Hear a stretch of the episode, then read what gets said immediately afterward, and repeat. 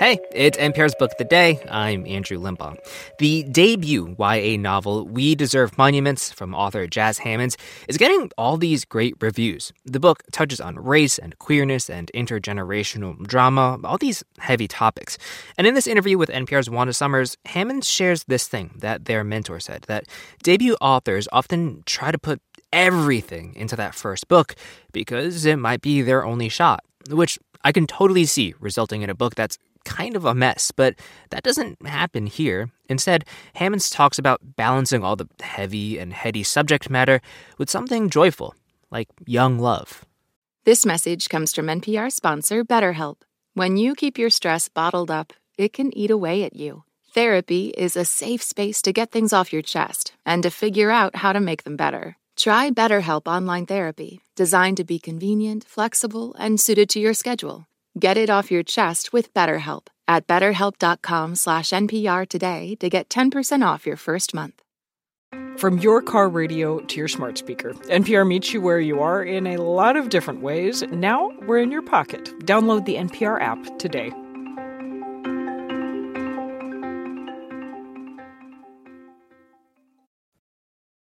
We Deserve Monuments is the debut novel by writer Jas Hammonds. It's a young adult love story and a family mystery in which Hammonds touches on the familiar through their own lens. I wanted to tell a story about a daughter and a mother and a grandmother. Like I jokingly call my book like Gilmore Girls, but make it black and gay, just like in relationships to the women in the story. Their main character is 17 year old Avery Anderson. She is on the cusp of her senior year when her mom decides to uproot the whole family from DC to go down to the small town in Georgia where she grew up because the family matriarch is dying and in her final days. And as Avery tries to unravel a painful family secret, she also finds herself crushing hard on Simone, the girl next door. There's a lot in this book that will keep readers guessing especially the character who sets everything in motion. So I had to ask Jas Hammonds about her. So we've just got to dig in here and talk about Mama Letty, Avery's grandmother. You make her feel really familiar. She is grumpy and wisecracking, but has this heart of gold. I don't want to give any spoilers here, but there comes to be this incredibly shocking complexity to her story. Tell us about her and why you give her this vibe of depth and mystery. So, Mama Letty was actually the first character that came to me when I started writing the book. And that first draft, I started writing it in November 2016. As we all know, it was a very volatile time in US politics. And I was just so angry. And I, I had nowhere to put this anger. And so I think I gave it a lot to Mama Letty, this black woman who has felt so ignored throughout her entire life. But her her wit and her humor, I don't know, it just it came incredibly natural to me. I wanted her to feel like a lot of our own family members because, you know, like I personally didn't have a grandmother that was necessarily like a fountain of love and sweaters and warm hugs. Like no, there were fights around the dinner tables and and there were wisecracks and jokes and stuff. So I definitely modeled her a lot after people in my own family. I wonder what do you think this book says to us about grief? Because we, of course, see it through Avery, who knows that her time with her grandmother is short and that anticipatory grief. But we also th- see it through others who lost loved ones many, many years before, but who are still really hurting. Yeah. I think grief is just messy. It's it's not a perfect circle and I think that in We Deserve Monuments in particular the anticipatory grief is really front and center because it's the feeling of I know that this person is about to die. I know that our time is limited. And Avery has a conversation with um, two of her new friends that she meets in Bardell, and they have a discussion over, oh, well, you know, her new friend Jade, um, her mother was murdered, and it happened like in an instant. And um, somebody mentions, like, well, at least Avery gets the chance to say goodbye. And grief doesn't work like that, and death doesn't uh, follow anybody's timeline, like a perfect timeline. Um, and so I think that especially as a teenager, that's that specific coming of age moment that is so heartbreaking when you realize, oh, like there are people that I will never get to meet, as in Avery never got to meet her grandfather. And there's a, that's a different kind of grief. So I definitely wanted to talk about like all of the, incredibly hard things that are happening to our young folks um, and the different the different ways that grief shows up unexpected and sudden you know, this book is so many things at once. It's this unfolding mystery, it's a deep exploration of intergenerational trauma and racism, but it's also this really beautiful queer love story. So I hope that you can talk to us some about that part of this book.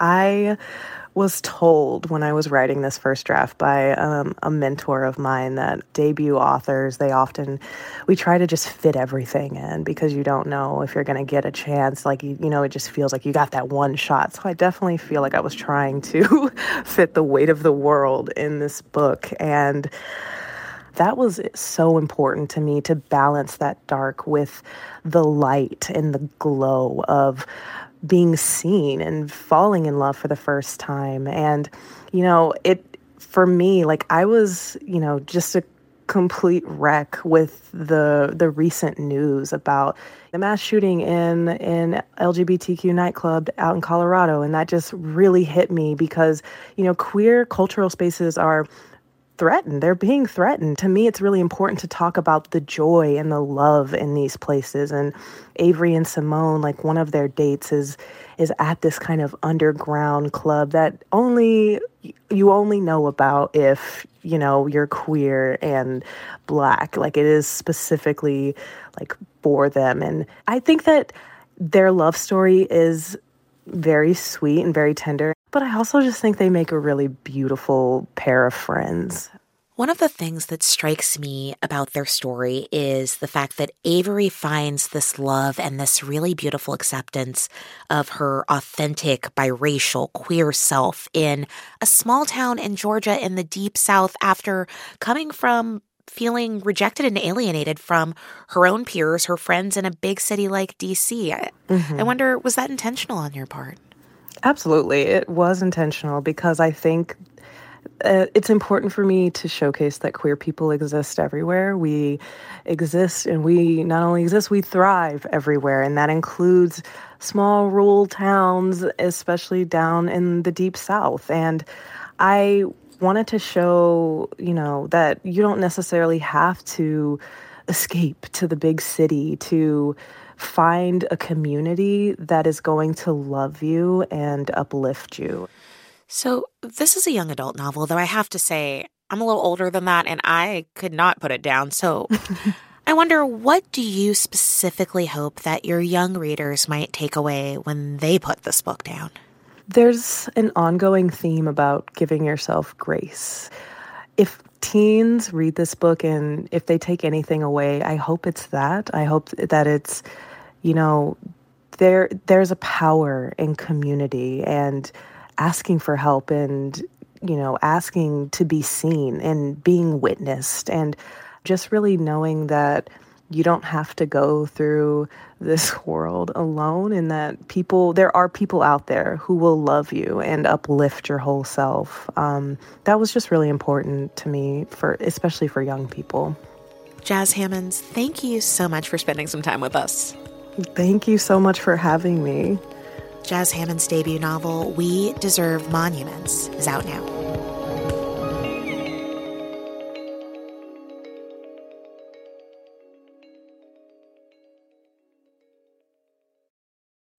This message comes from NPR sponsor Homes.com. When you're home shopping as a parent, you have lots of questions about local schools. That's why each listing on Homes.com includes extensive reports on local schools, including photos, parent reviews, student teacher ratio, school rankings, and more. The information is from multiple trusted sources and curated by a dedicated in house research team. It's also you can make the right decision for your family. Homes.com, we've done your homework. This message comes from NPR sponsor Capella University. With Capella's FlexPath learning format, you can earn your degree online at your own pace and get support from people who care about your success. Imagine your future differently at capella.edu. On Wildcard, the new podcast from NPR, you'll hear people like comedian Jenny Slate reflect on their lives. What is something you think about very differently today than you did 10 years ago? Dressing, like not salad dressing. I've always loved it and I'll never stop. Dressing my body. That's all part of the new game show Wildcard, only from NPR. Listen wherever you get your podcasts.